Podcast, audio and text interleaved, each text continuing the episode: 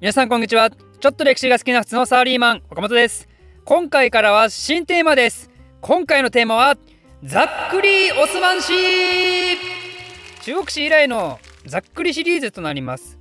今回のテーマ選考はですね実は初の試みとなるチャンネル内アンケートを利用させていただきました。このチャンネルのメンバーシップに加入いただいた方限定ですけどいくつか候補を挙げてその中で選んでもらうっていうねで結果はというとこのざっくりオスマン氏が過半数を獲得したんで今回オスマン帝国っていう壮大なテーマに挑戦させていただくことになったわけですよ。まあオスマン帝国自体はね実は以前からコメントでもちらほらリクエストは来てたんでいずれにしてもちょうど良い機会かなと思います。ただですねオスマン帝国って特に近代に入ってからですけど欧州列強の食い物にされたりしてねそういうところにフォーカスしだすと結構話がオスマンから添えてしまう部分もあるんで繰り返しますけど今回はざっくりオスマン史っていうのがテーマなわけなんでオスマン史ですからねオスマン帝国の歴史を読み解くっていう意味で進め方としては基本的にオスマン朝の君主たちの話を軸として建国から滅亡までの600年にもわたる話を進めていきたいと思います。で記念すべき第1回はですねいきなりオスマンの歴史の話を始める前にオスマン帝国の特徴編っていうのをこれまたざっくり説明したいと思います。まずねオスマン帝国の長寿具合について。先ほどさらっと言いましたけどオスマン帝国って600年存続してますからね。正式には1299年建国の1922年滅亡なんで623年です。どうでもいいですけど割と始まりが1299と1922なんでね。結構覚えやすいですよね。でオスマン帝国の驚くべきところは何かというと王朝が一度も交代してないところなんですよね。オスマン帝国のオスマンっていうのはつまりオスマン朝のことですからつまり623年もの間オスマン家がリーダーとして存続し続けたんですよ。でこれだけ長く続いた王朝って世界史上どれほどあるかっていうともうねほぼないですよ。ほぼない。一般的に王朝なんて200年も持てば長い方で300年持てば世界史上でもトップレベルの長期王朝ですからね。例えば中国の代表王朝である漢ねあの漢ですら前漢後漢両方足しても400年でしょ東王朝だって300年もないし新王朝だって同じく300年ないですからね。西欧では古代ローマとかイングランドとかフランスとかもちろん1000年単位で存続している国家もありますけどでもそれはね一つの王朝ではないですからね。支配者ファミリーが目まぐるしく変わってますから。フランスの代表格ブルボン朝でも250年イギリスの代表格トゥーダ朝でも200年ないですからいかにこのオスマンの623年っていうのが偉大な数字かっていうのがわかると思います。ちなみにそんなオスマン朝すらビビってしまうぐらい世界にはクソ激長王朝があるんですけどそれはどこかというと日本ですよね我々まあ世界史っていうのを学べば学ぶほど日本っていうのがどんだけイレギュラーな国かっていうのが理解できるんでそういう意味でも世界史を学ぶのは面白いですよねでまあここまでいろいろ長々と説明しましたけどつまり何が言いたいかというとこれだけの長い期間一つの王朝が存在していたってことなんでオスマン帝国っていう国家はその前期中期後期でかなり特徴が変わるんですよね。で一般的に一般的にっていうかあのオスマン史の研究者曰くですねオスマンの歴史は大まかに4つの時代に区分することができるそうでまず最初が封建的公国の時代。オスマンっていう国が成立したのはアナトリア半島なんですけどそのオスマンっていう国の黎明期ですね。それまでアナトリア半島っていうのは軍輸家系の時代だったんですけどその中でオスマンっていうのはポツポツと登場してきた有力諸侯の一つだったわけですよ。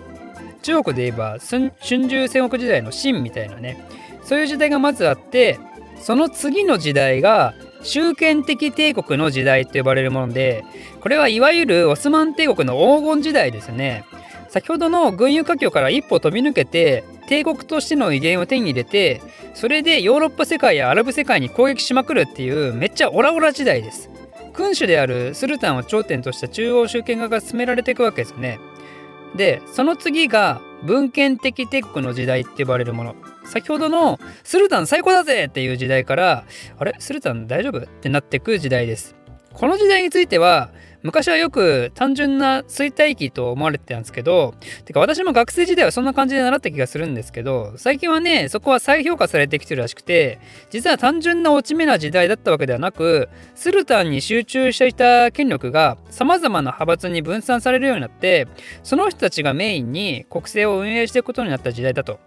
で、その結果、いろいろ争いは起こるんですけど、後に安定しだして、18世紀には特に文化的な大繁栄をもたらすと。そして最後は近代帝国の時代って呼ばれるもんで、タンジマートに代表されるような、いわゆる近代化運動が起こった時代で、タンジマートっていうのはまた後々説明しますけど、そんな近代化運動が起こった結果、他の帝国たちと同じように、最終的には滅亡に至ると。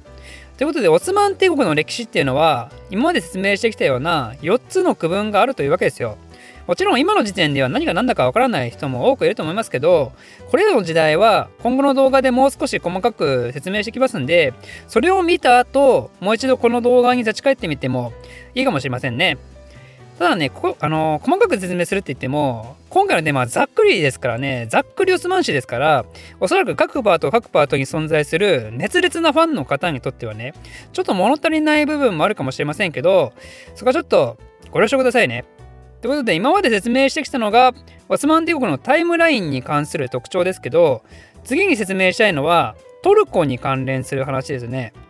気づいた方もいらっしゃるかもしれませんけど今までの説明で私一回もオスマントルコっていう名称は使ってません。でもオスマン帝国のことねよくオスマントルコって言うじゃないですか。じゃあトルコ人の国家なんじゃないの？って普通思いますよね。実はねそんなこと全然ないんですよ。オスマン帝国の歴史上トルコ系の人々がマジョリティだった時代っていうのはかなり短くて基本的にここは常に多民族帝国だったんですよね。トルコ人だけじゃなくてアルバニア人とかセルビア人とかギリシャ人とかアラブ人とかクルド人とかアルメニア人とかチェルケス人とかもうめちゃくちゃいるわけですよ。なぜかというとそれはこの帝国が存在した場所が原因なわけですけどこの国家がね誕生したのはアナトリア半島でしょ。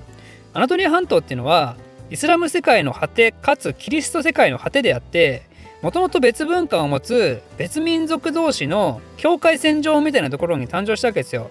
ちなみにトルコ人ってそもそも何者って話だったりトルコ人がなぜアナトリア半島に来たの？っていう話だったりっていうのは以前書籍紹介シリーズで取り上げたことがあるんでこちらの動画を見ていない方はまずこっちも見てもらった方がいいかもしれませんね。でオスマン帝国ってイスラム国家ですから多宗教にも寛容だしねキリスト教世界の果てにいたような異端的な人たちがどんどん流入してくるわけですよ。で国土が広がれば広がるほどまた多くの民族を吸収していって最終的に超多民族国家となったと。実際にオスマン帝国民は自分たちの国をオスマントルコと自称したことは一度もなくてじゃあ自分たちの国を何て呼んでいたのかというと思考の国家っていうどこ出身なの？思考の国家です みたいな。Where are you from? I'm from the greatest country ever! みたいな なんか日常会話に支障をきてそうですけどね。じゃあ帝国滅亡するまでそうだったのかというと、さすがにそうではなくて、オスマン帝国の憲法が制定された時に正式名称が公に定められます。憲法制定ですからね、めっちゃ近代の話ですよ。公に正式名称が定められたのはなんと1867年その時の名称っていうのがオスマン国なわけですよ。じゃあなぜトルコっていう名称が一般的に認知されてるのかというと、まあ、おそらくいろいろな理由があると思うんですけどまずはオスマン家がトルコ系の出身であったっていうことと帝国内の共通語がトルコ語であったっていうこととそれと近代において民族独立運動が盛り上がった時に反先制空襲の動きとともにね国民たちが一致団結するために初期以降失われていたトルコ製っていうものが再び注目されたからっていうそういう理由がまず大きなものとして挙げられると思います。ただ実はこのトルコ製を利用してオスマン帝国から独立したトルコ共和国とその他明らかトルコ人じゃないような国でオスマンの支配下にあったような国分かりやすいところだとバルカン半島の国とかアラブの国とかねこれらの国にとってはねオスマン帝国の歴史っていうのはもともと負の遺産だったんですよ。オスマン帝国によって我々の民族は抑圧されてきたんだっていう考え方ですよ。もう一度言うとこれはトルコ共和国も同じ考え方ですよ。トルコ人すらもオスマン帝国っていう悪の帝国によって抑圧されてきたのだと逆に言うとオスマン帝国を悪者にすることによって各民族は民主レベルで一致団結のモチベーションを上げていたわけですけどなんで昔はオスマン帝国内にあった国でもその時代のことは大否定するんでオスマン帝国の歴史っていうのは結構暗黒化してて正当な評価を長いことされてこなかったんですよね。ただねただそんな風潮も最近はようやく変わってきていて例えばトルコ共和国の現大統領のエルドアンさんねエルドアンさんなのかエルドアンさんなのかわかんないけど、まあ、彼はオスマン帝国を偉大なるトルコ人の歴史っていう位置づけを知るしまた支配下にいたような国でもここ最近になってようやくオスマン帝国の歴史を客観的に捉え直そうとしている動きが現れてきているようです。なんでこの600年も続いた大帝国は現在非常にホットな研究トピックとして挙げられるわけですよ。ということで今回はそんなオスマン帝国をね皆さんが知ってることも知らなかったことも含めて成り立ちから滅亡までざっくりと説明していきたいと思いますんで少し長くなるかもしれませんけど是非最後まで見ていってください。岡本個人 Twitter アカウント開設。興味ある人は岡本歴史で検索してください。私の非生産的なつぶやきに興味ある方は是非フォローお願いします。ではまた。